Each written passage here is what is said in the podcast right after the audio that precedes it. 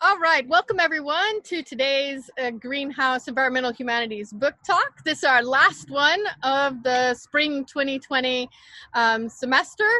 Um, we're so excited that this has been so well received over these corona times.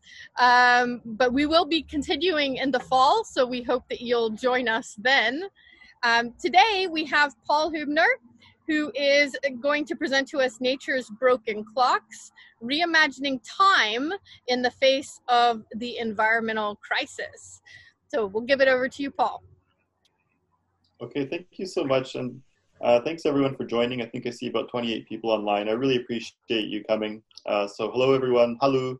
Uh, it's, it's a great series of talks you've been running and I'm really grateful to be here. So thanks so much for inviting me. Um, in Canada, we often begin our events with a territorial land acknowledgement. So I want to recognize that the book I'm talking about today was written um, partly in Calgary on the traditional territories of the people of the Treaty 7 region and the home of the Metis Nation of Alberta, Region 3. And it was partly written in Vancouver on the unceded territories of the Musqueam, Squamish, Stalo, and Tsleil-Waututh nations.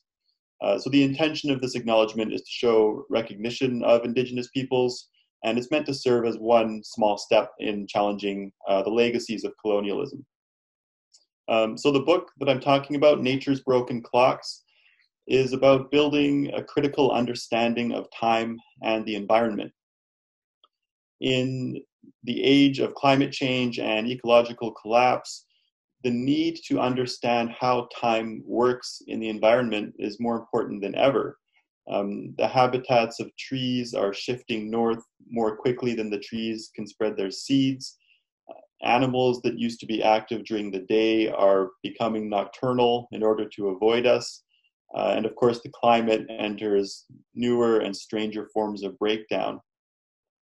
Despite this, though, the narratives circulating within our lives, the everyday ways that we have for imagining time are in some cases failing us.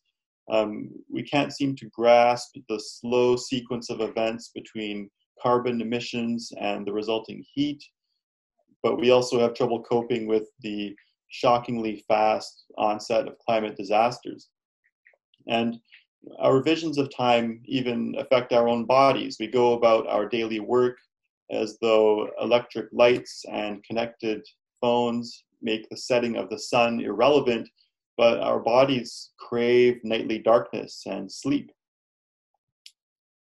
The figurative clocks all around us, so the forms of time within ecosystems and human cultures alike, contain great potential for imaginative responses and reconstruction.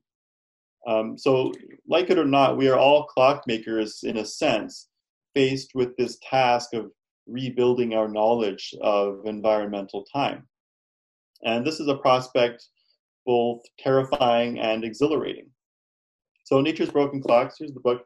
It examines how, uh, how the clocks of nature and culture uh, have become broken.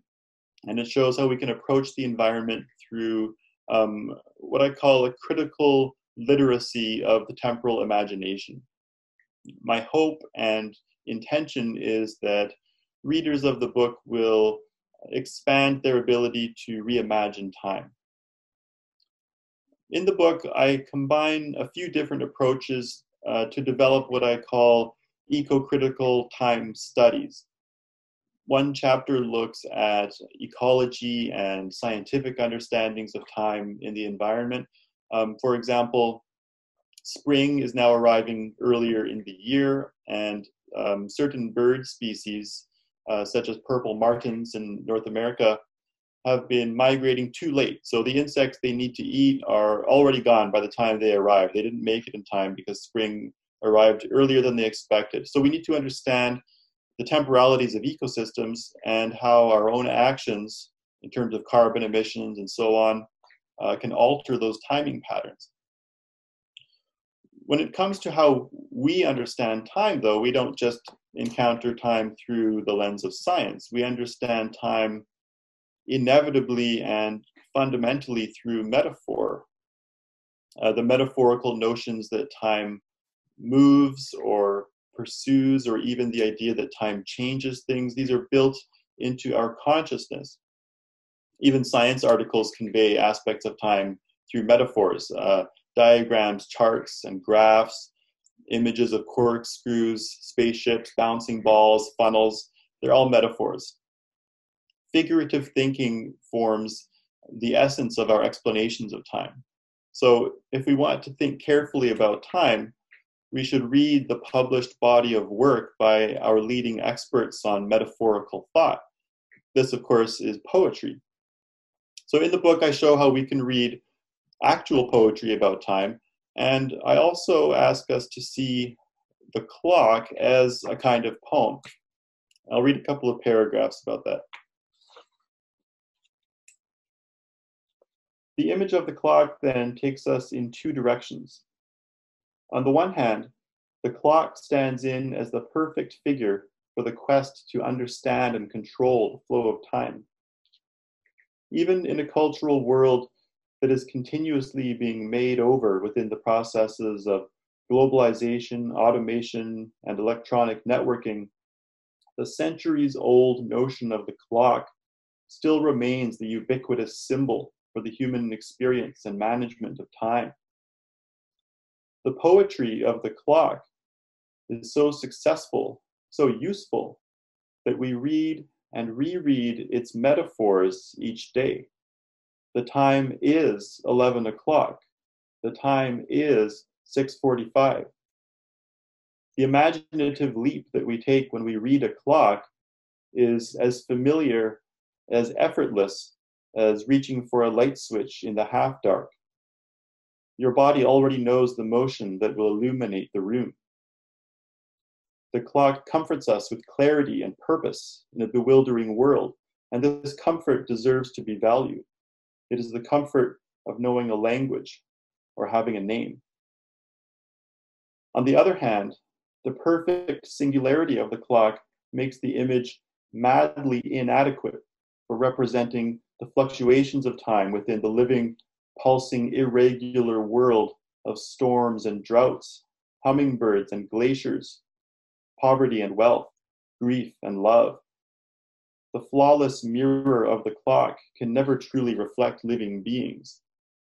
As the supreme icon of time, the clock has always been both elegant and broken. In order to become critical readers of time, we can push push further on the notion of the clock.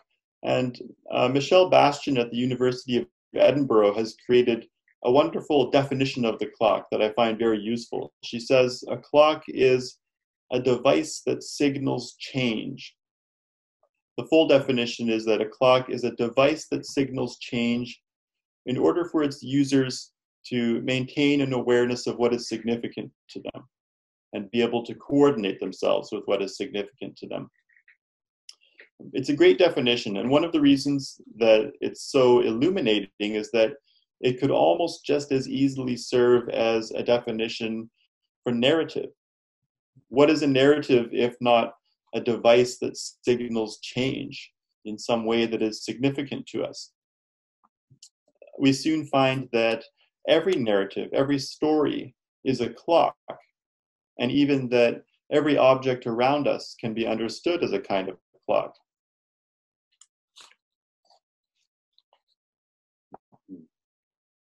in its own way, just about any consumer product and indeed anything whatsoever ticks out a particular beat. A slice of cheddar cheese is a clock that signals the slow erosion of the caves at the village of Cheddar in Somerset, the evolving history of dairy farm agriculture, the maturing process for aging the cheese, the climate disruptions caused by methane from the cows, and the accelerative market forces of globalization. By Bastian's definition, the only thing that stands in the way of our understanding every object as a clock is our own consciousness.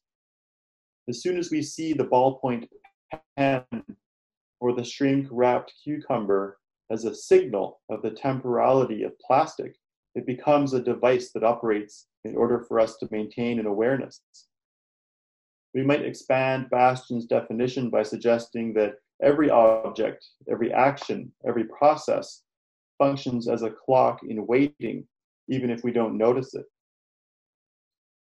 The fact that our orientation toward time is shaped not just through watches and clocks, but through any object we might stumble across, is a parallel to the way that our temporal imaginations are shaped not just through the elegant gear wheels of poetry, but through the stories we encounter daily in such mundane places as advertisements and political news releases.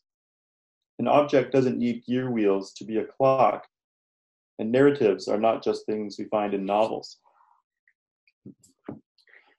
These kinds of approaches can be useful uh, for teaching, for teaching ourselves to see the world around us with fresh eyes, and also for teaching in the classroom, especially if you're teaching a course in uh, the environmental humanities or if you have units on the critical study of time or of culture. Students tend to engage very passionately with time, and once they've had some practice thinking about diverse representations of time, they can, of course, find their own examples of cultural or literary or ecological forms of time. And that the practice of reimagining time can and should expand beyond the classroom. Uh, Susie O'Brien at McMaster University here in Canada has really delighted her students by asking them to develop personal time experiments where each student chooses a way to engage with time in an unexpected or unfamiliar way. I adapted this exercise in an undergraduate seminar, and one student decided to adopt the pre industrial practice of sleeping in two segments at night with a period of wakefulness in between. Uh, she was then able to write about how the experiment had freed her from certain temporal assumptions, but also uh, created tensions in the clash between different approaches to time. Her roommate didn't like the experiment. So these projects can be contextualized through all kinds of critical and theoretical readings, such as Hartmut Rosa's book on social acceleration, uh, Sarah Sharma's book In the Meantime, or David Farrier's Footprints, which was featured on one of your talks. The COVID 19 lockdown has created a forced experiment in using time differently. Maybe this will come up more uh, during our discussion in a couple of minutes, but the, the pandemic has thrown assumptions of time out the window, both in terms of daily routines and in terms of lo- larger cultural visions of progress the pandemic requires us to use our temporal imaginations differently. And it emphasize, emphasizes what critical time studies has often recognized that experiences of time are marked by inequities, privilege, and power. Time, as ever, is an expression of power and powerlessness. It is both imagination and reality. And I'll just finish by reading a couple of paragraphs from the end of the book.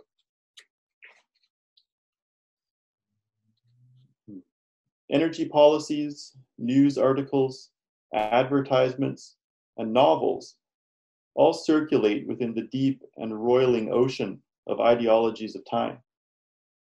In enabling us to read, evaluate, and reshape the visions of time embedded within all forms of cultural and literary narratives, eco-critical time studies plays an important role in the projects now inevitably intertwined of cultural analysis and ecological survival. As we encounter the diverse stories that surround us, we must recognize those moments when a text has something to teach us about natural and cultural time.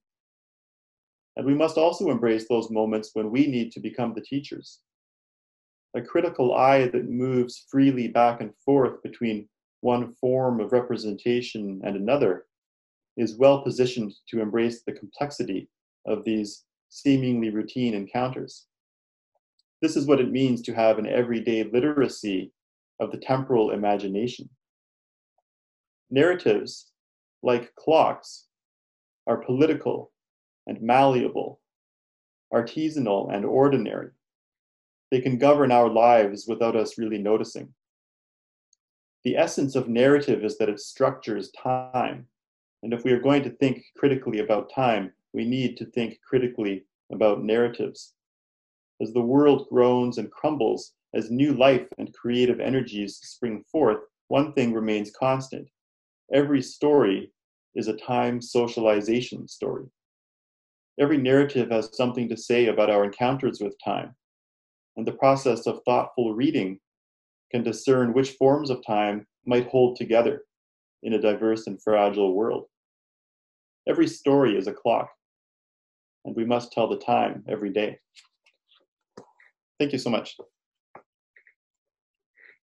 Great, thank you, Paul. That was that was good, interesting, um, and I mean, time has also been very much in our mind as we run this this series of talks. And situated here in Norway, uh, we don't have to consider like while moving to online platform, frees us from space in that we can involve people from the entire world. We cannot involve them all at the same time because if if you're in the US, you're not in the same area or time zone, the same day cycle as the Australians. So we, in a way, we have to pick our audience. We notice that when when switching between different people. Uh, so yeah, time time is certainly also interesting in that way. Uh, I was wondering a bit before we start a question. So if people have questions, you should write a note. We'll uh, uh, call on you then. But just to start us off, um, if if you have thought about or can say something based on your expertise in this this area then about the the the meeting of time scales in a way in this calls for action on environmental crisis now. I mean we we see that people said like oh we have 10 years to act or if it's too late then it's too late. Uh, we have five years to act. We need to act now and so on. This setting of I mean, sometimes scientific, sometimes it feels arbitrary uh, uh, deadlines for acting on ongoing processes that basically range from deep time to, I mean, longer environmental processes. Uh, do you do you talk about such things in your book, or do you have something to say about that? Yeah, thanks for the question. I mean, um, the the sense of uh, how we need to act quickly on climate change uh, really, you know, shapes uh, so much of the way we talk about the environment. And um, you know, the COVID nineteen situation has been this incredible, rapid social change. And you know, one of the things is that um, that situation might inv- invite uh, you know the, the risk of a kind of confirmation bias, where people who want to see fast action on climate change might look at the lockdown and say, "I knew it all along. Fast social change is possible." Um, whereas people who want to resist climate action might look at the same situation and say, I knew it, fast social change destroys the economy. So uh, we need a, you know, a, a, nimbleness of the imagination to sort of sort through uh, the choices and consequences we have. And hopefully, at least, uh, the situation can serve as a kind of opening up of time, a new, a new sense of, of temporal imagination but you know the really critical thing from uh, you know from the perspective of the kind of work that I do is that if we're going to uh, you know free up our expectations of, of what time can mean, it has to come with an understanding that time operates as a as a form of power. Um, so you know even during you know during the lockdown, um, yes, it's true expectations of time have been shattered, but it hasn't happened equally. So for some people, the lockdown has meant unemployment a you know complete change to uh, to daily routines and even the sense of you know if, if you lose your job and you lose your daily structure it affects your own sense of your identity. Um, but then again for people who work in jobs that have been designated essential uh, the experience of time is very different. It is marked by you know facing hazards on a daily basis depending on where you where you live. And and the jobs designated essential uh, you know that are low paid jobs are often held disproportionately by women or people of color um, so you know the the time of the lockdown is not not a single thing. It might be characterized by boredom for someone and panic uh, for someone else. You know, um, people are are watching Netflix all day, or maybe they're panicked about being evicted from their homes. So, um, and then also in terms of the the speed or pacing uh, at which we act, you know, um, the economy wants to get things moving again after the lockdown. There's a, a sense of, uh, you know, capitalism, but also individuals who need, you know, paychecks to survive. We need to get the businesses running again, um, and that could, that that sense of a need uh, to rush might be in tension with uh, the, the, requirements of, you know, public health officials for a longer lockdown. So. Uh, just like in a lot of situations, there's there's a tension between moving quickly or moving slowly um, but it's not a simple tension, and because uh, because it affects people in such unequal ways, it's important to see it not just as a choice between fast and slow, but as uh, time operating as uh, a form of power. Good. So Dolly had a question too. Yes. Um, thank you very much. One of the things that strikes me about time, um, having grown up and lived in the U.S. and then I moved to Norway, is how um, how much the sun plays a role in how we how we actually react to time even though the clock says something. It doesn't feel the same. And it really struck me moving to norway because in the north of course we have such long days in the summer. So hmm. right now as we approach um, the the solstice we're gonna have um, you know the sun here won't set until 11:30 at night. Um, you know and it's rising far before i'm awake. Uh, versus in the winter when the day is is very short that the sun is actually up and your body reacts to that. Um, so you tend to in the summer not be tired um, you know, until very, very late. Uh, you wake up very early, and then the winter, vice versa. You're just you're tired and you don't want to get up, and you go to sleep rather early. So I was wondering what, um, how you found, uh, you know, the solar time and and sun factors into both our own thinking, but you know, and the environment, and where those two kind of come together. Yeah, a really good question. Um, you know, uh, Kevin Birth is an anthropologist who talks about some of that, uh, some of those ideas that, um, you know, the way we encounter time, in, even in terms of sunrise and sunset, again, it's not the same for everyone. It depends on location. Our clocks and you know global infrastructures almost in a way uh, operate as though the Earth is flat, as though there's kind of a universal experience. But um, you know, yeah, we're we're living creatures on a strange tilted uh, planet, and uh, these these things uh, create a lot of differences. You know, um, caribou, Arctic caribou, you know, they go through this as well, and um, so you know, studies have found that they have to change their sleeping patterns. You know, when the sun is up uh, a huge number of hours throughout the day, they don't have so much uh, a circadian clock.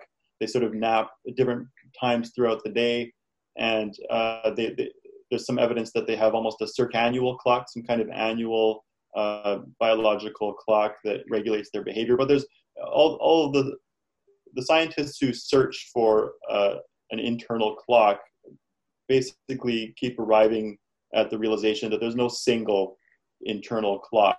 It's more of a complex, um, you know, series of overlapping patterns.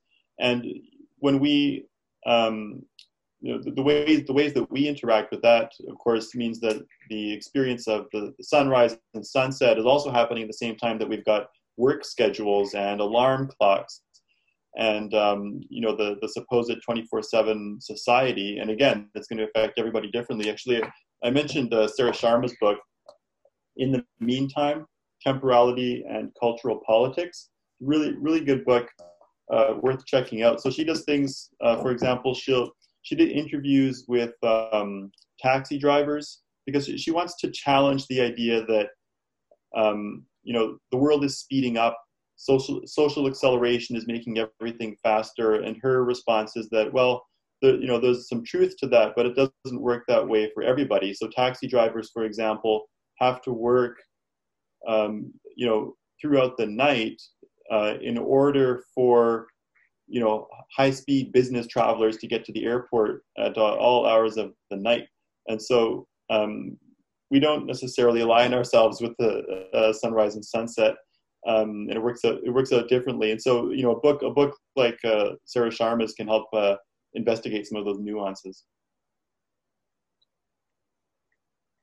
So i see. Verity had a question. Um, but she hasn't typed it yet. There it is. Okay, so uh, I'm just going to read this then. So, picking up on what Fernanda asked a few moments ago, I was wondering whether you found different approaches for notions of time that are harder for humans to conceptualize, such as deep time. Do they require different kinds of metaphor or imaginative leaps or more? Mm. Different approaches of time that are harder con- to conceptualize, such as deep time. Really, really great question. Um, part of the the real challenge, I think, is recognizing that there's a great diversity of times, um, because in uh, you know in in the study of time or in everyday life, there's kind of a temptation to make blanket statements like like the one that you know the world is speeding up, and there's really compelling evidence that a lot of things are subject to social acceleration, but uh, um, you know the, the important thing in terms of conceptualizing things that are difficult is that we have to remember that there are multiple forms of time out there, um, both in ecosystems and in uh, human societies. So, you know, for example, uh, coral reefs are being bleached, and the, dif- the difficulty for the coral is that the water is becoming warmer and more acidic at a pace that they can't keep up with. And so scientists are trying to find ways to accelerate the evolution of the corals, to help the corals move faster to catch up to the rapidly changing water. Um, and every little part of the ecosystem that we look at is going to have different temporalities operating. Um, you know, when people ask the question, "What is nature?" Kate Soper has has a book called "What Is Nature." Uh, it's it's uh, almost a hopelessly complex question because it's not one thing; it's many many things. And so, if we ask a question such as "What is you know, natural time?" Um, the response has to be the same that it's not one thing but many many things. And so, and and if if uh, ecological time is many many things operating in many different ways, then there are many ways in which they can become uh, broken or damaged or changed. And so, uh, you know, uh, you know, in David Farrier's book Footprints, he's really interested in sort of the long term and deep time, and that that I think that is one way that uh, the imagination becomes stretched. Um, and you know, so I, I, talk about that a little bit, but for my purposes, the real stretch of the imagination is understanding the the diversity and uh, uh, intermingling of the temporalities around us. It's a it's a really great question. All right, so Alan has a question. Uh, I'll unmute you.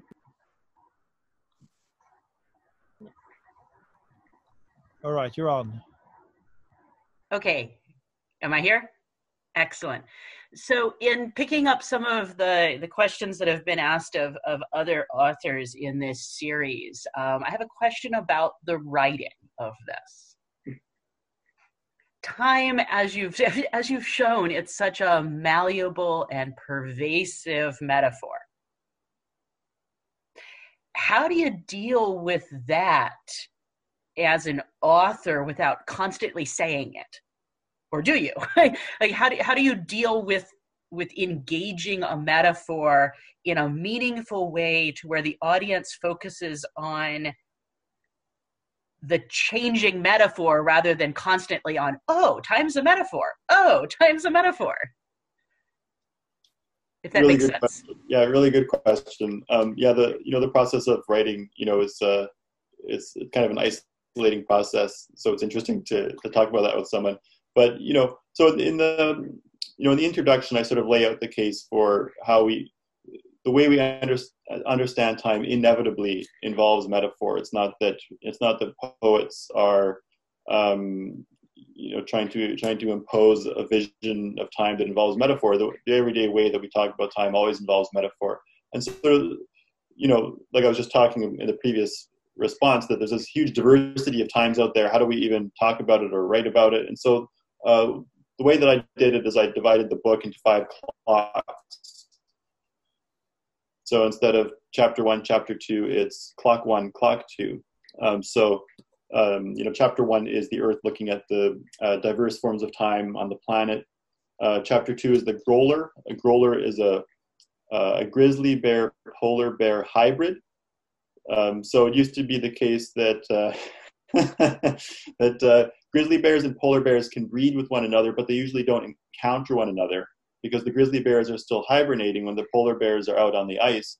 Now uh, the, the, timing of the seasons is changing, so the polar bears and grizzly bears uh, interact with one another more, and so we have we have uh, grolars, hybrid bears that uh, are not fully adapted for either uh, form of ecosystem or either form of life. And so, what does it mean when we have um, you know, a, a, creature that is both a new creature and a, an adaptation of existing creatures that doesn't seem to fit the timing patterns of a changing climate?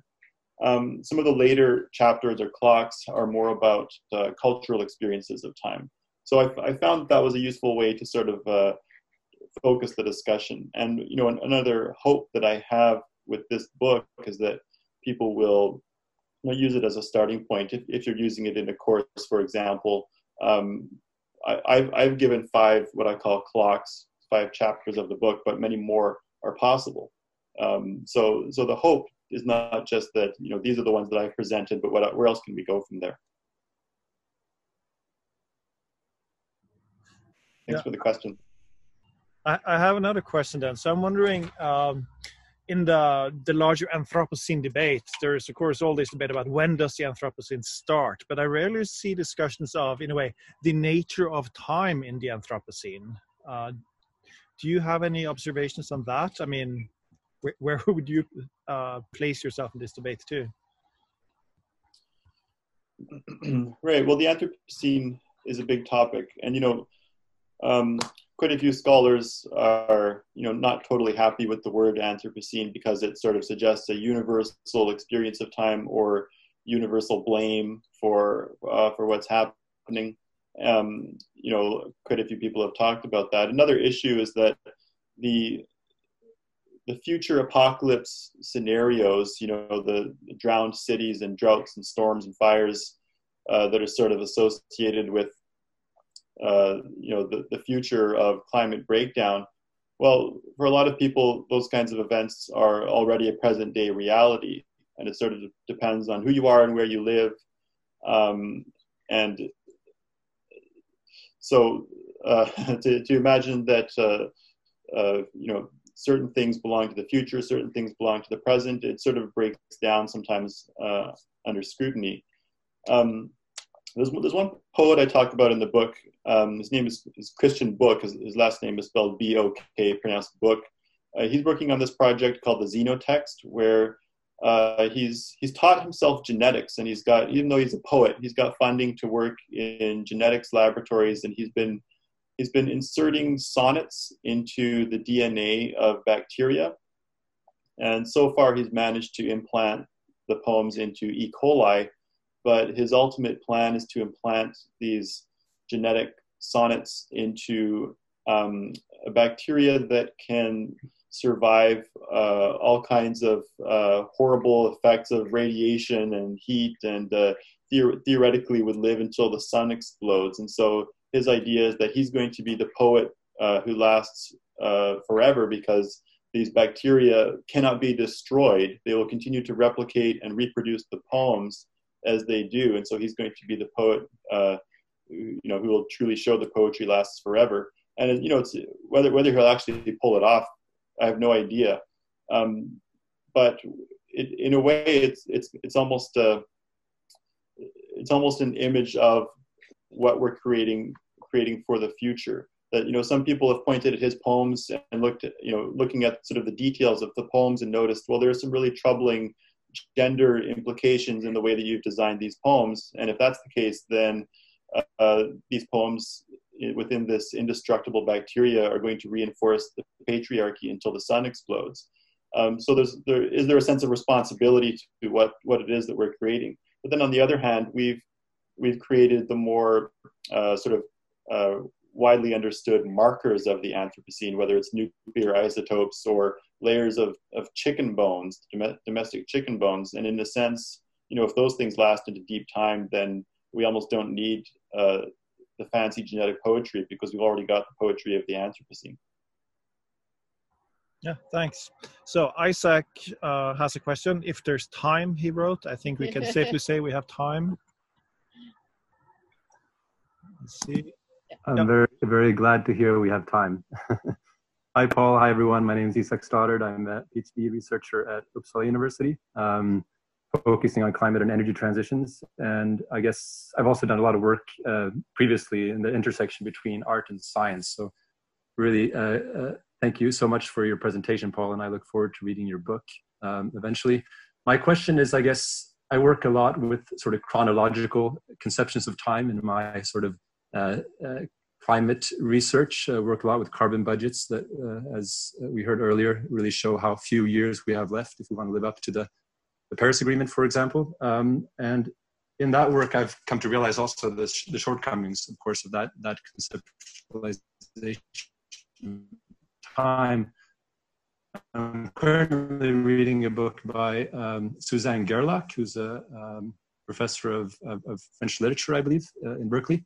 Um, and she's written a book about uh, who early early 20th century philosopher. And I guess I was curious to hear if you've you've sort of uh, considered his work and his his concept of duration um, in your in your in your writing. I guess I'll, i just have to read your book to find out. But I'd be curious to hear if you have any specific thoughts on Bergson's sort of um, conceptions of time, uh, if you know about his uh, thoughts on time, and also in a sense, I guess how how he, um, according to Isabelle Stengers and others, sort of um, became uh, sort of anticipated modern physics, I guess, in quantum mechanics, and their different understanding of time from sort of mechanical notion of time in, in more classical physics. So I'd be curious to hear if you have any thoughts on that. Thanks. Okay, thanks very much. Um, there, there, was a bit of a connection problem there, but I think I, I think I caught the question. So Bergson's um, notion of duration, you know, it has to do with the fact or the, the example that um, when we experience music, uh, it's not enough to say that there's a note, uh, there's another note, there's another note. The, the way that we experience the music has to do with the relationship of the notes through time. Um, and so we, we experience time not in individual discrete moments, but as, as more of a flow. That's what I recall.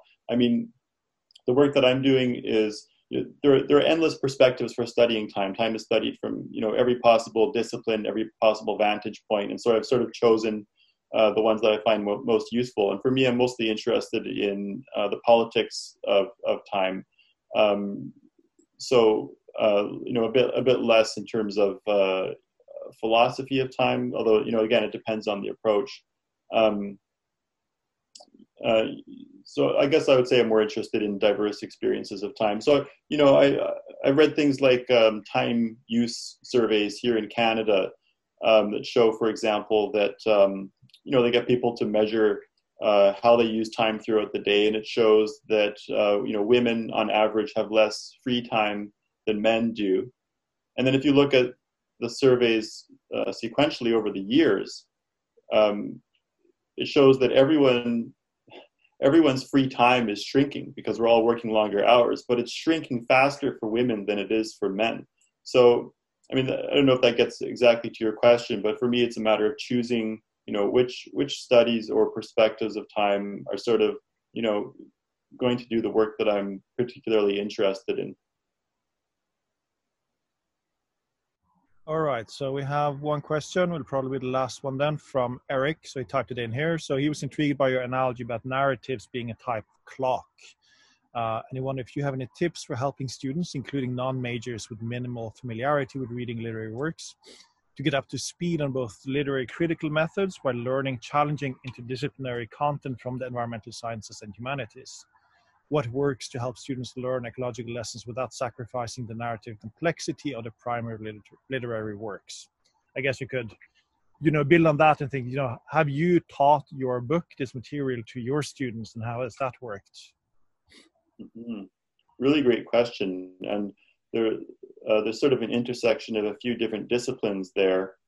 Um, so there's there's a lot to draw from. Um, you know, in terms of studies of time, I think I mentioned Hartmut Rosa's book, Social Acceleration. That kind of study is a really really comprehensive study of uh, how does social acceleration work um, in terms of the big picture.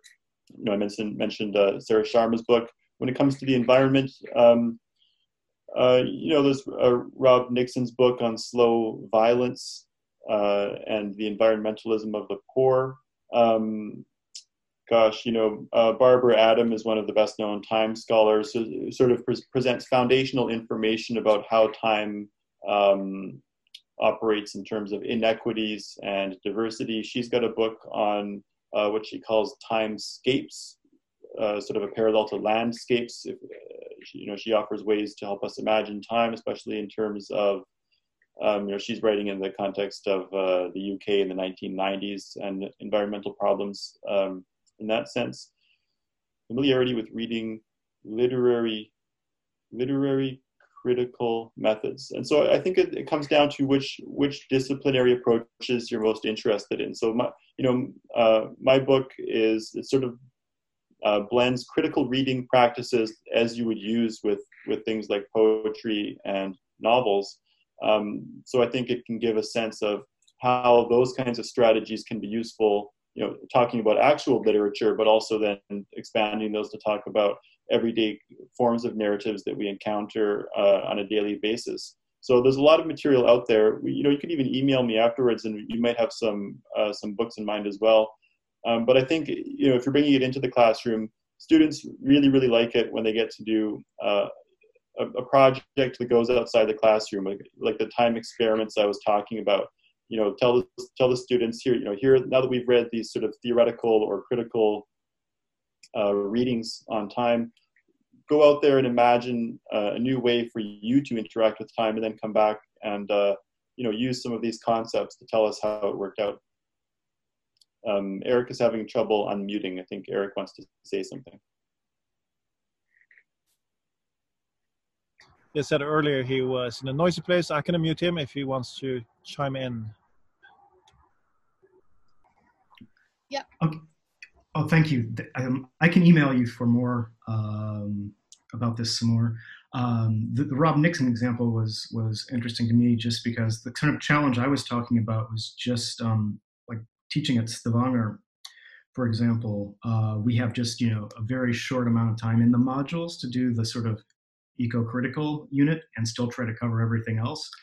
So I, I find just by you know when we have a, a three-hour period inevitably like reading the Norton Anthology of Theory and Criticism material from Rob Nixon's in there and Timothy Morton's in there and some the usual suspects. By the time we even get through that, there's not enough time then to go through the primary literary works. And the, the challenge I have, this is a larger one, I can talk to you more about it, is just sort of how you keep from having the students then just kind of look for examples from the theoretical material and kind of point to it in the literary texts, which sort of reduces the complexity and what strategies strategies you have for that. But um, I, I, don't want to take up any any more extra time. I can email you about that or something. I, I guess my my experience as a reader is that uh, if I can find a small number of readings that really impact me, I, I tend to prefer that over the attempt to uh, to read, you know, comprehensively, comprehensively. And I, I, think, you know, depending on the students. If, if you can find a couple of readings that I think really resonate, then you know, to me, given given the constraints that, that we've got, um, you know, that might resonate more than trying to cover everything. Um, getting you know getting students to develop their own original examples you know uh, sometimes in class discussions uh, talking about possible examples but uh, it's know, it's going to depend on the student and how you how you uh, uh, engage with them as well yeah good question. All right. Um, yeah, I think that what this, what it really shows you as we have uh, talked through here and the kind of comment that Eric made was how many times he used the word time, right? How many times he used the word time. Um, that, that we do, I think you're right, have it so built in to the way that we have discourse, the way we think about our uh, the boxes in which we operate. Um, we tend to put these kind of clock times um, on things. You know, we have them for so many hours, or we have them in this year, or we do. So it's interesting to really reflect upon the way we ourselves do this um, and structure our thinking about time. Um, let's see, Esther had a question asked, well, perhaps we're out of time, um, but we can take that. it seems to me that in your title isn't just about time, but especially about the clock. Um, so, why did you choose the clock as about time rather than? I mean, I know, for example, as an example, that uh, some people have written on circadian rhythm, right? That that could be your thing that you're writing about. So the fact that you chose clock, um, what did it do for you as a, as an author? Yeah, really good question. Um, Astor, I saw a profile of your, your research online. Um, it, it, looks really interesting looking at uh, ecological rhythms and I think energy, uh, the way we encounter uh, energy policies, that looks, looks really good. So thanks for your question. Um, you know, the, the clock, the, uh, the image of the clock is ubiquitous. We have them all around us. We have them on our phones, on our walls, on our computers, on our desks. Um, and it's, it's, it's so ubiquitous that it, it's, it really, really is the dominant icon for our encounters with time. And so um, I wanted to play with that a little bit. You know, we all, we all think we know what the clock is. We use the clock a thousand times a day um, but a clock doesn't just have to be something with you know hands that rotate on a face or the, the, digits that display. Um, there can be, and this is again why I drew from michelle Bastian's definition of a clock. A clock can be um, can can be sort of what we make of it. Anything that um, expresses change or allows us to to um, even identify what's important to us in terms of what's around us. So the, you know, the clock is already a central metaphor that we use uh, every day for encountering time, and so I wanted to see what else can that what else can that metaphor uh, do for us, and I hope that resonates. Thank you so much, Paul. Paul Huebener talking about his new book, Nature's Broken Clocks Reimagining Time in the Face of the Environmental Crisis. Um, we're so glad that you could all join us today um, for this discussion, and we hope that you'll join us again uh, in the future. Thank you. Thank you so much for having me.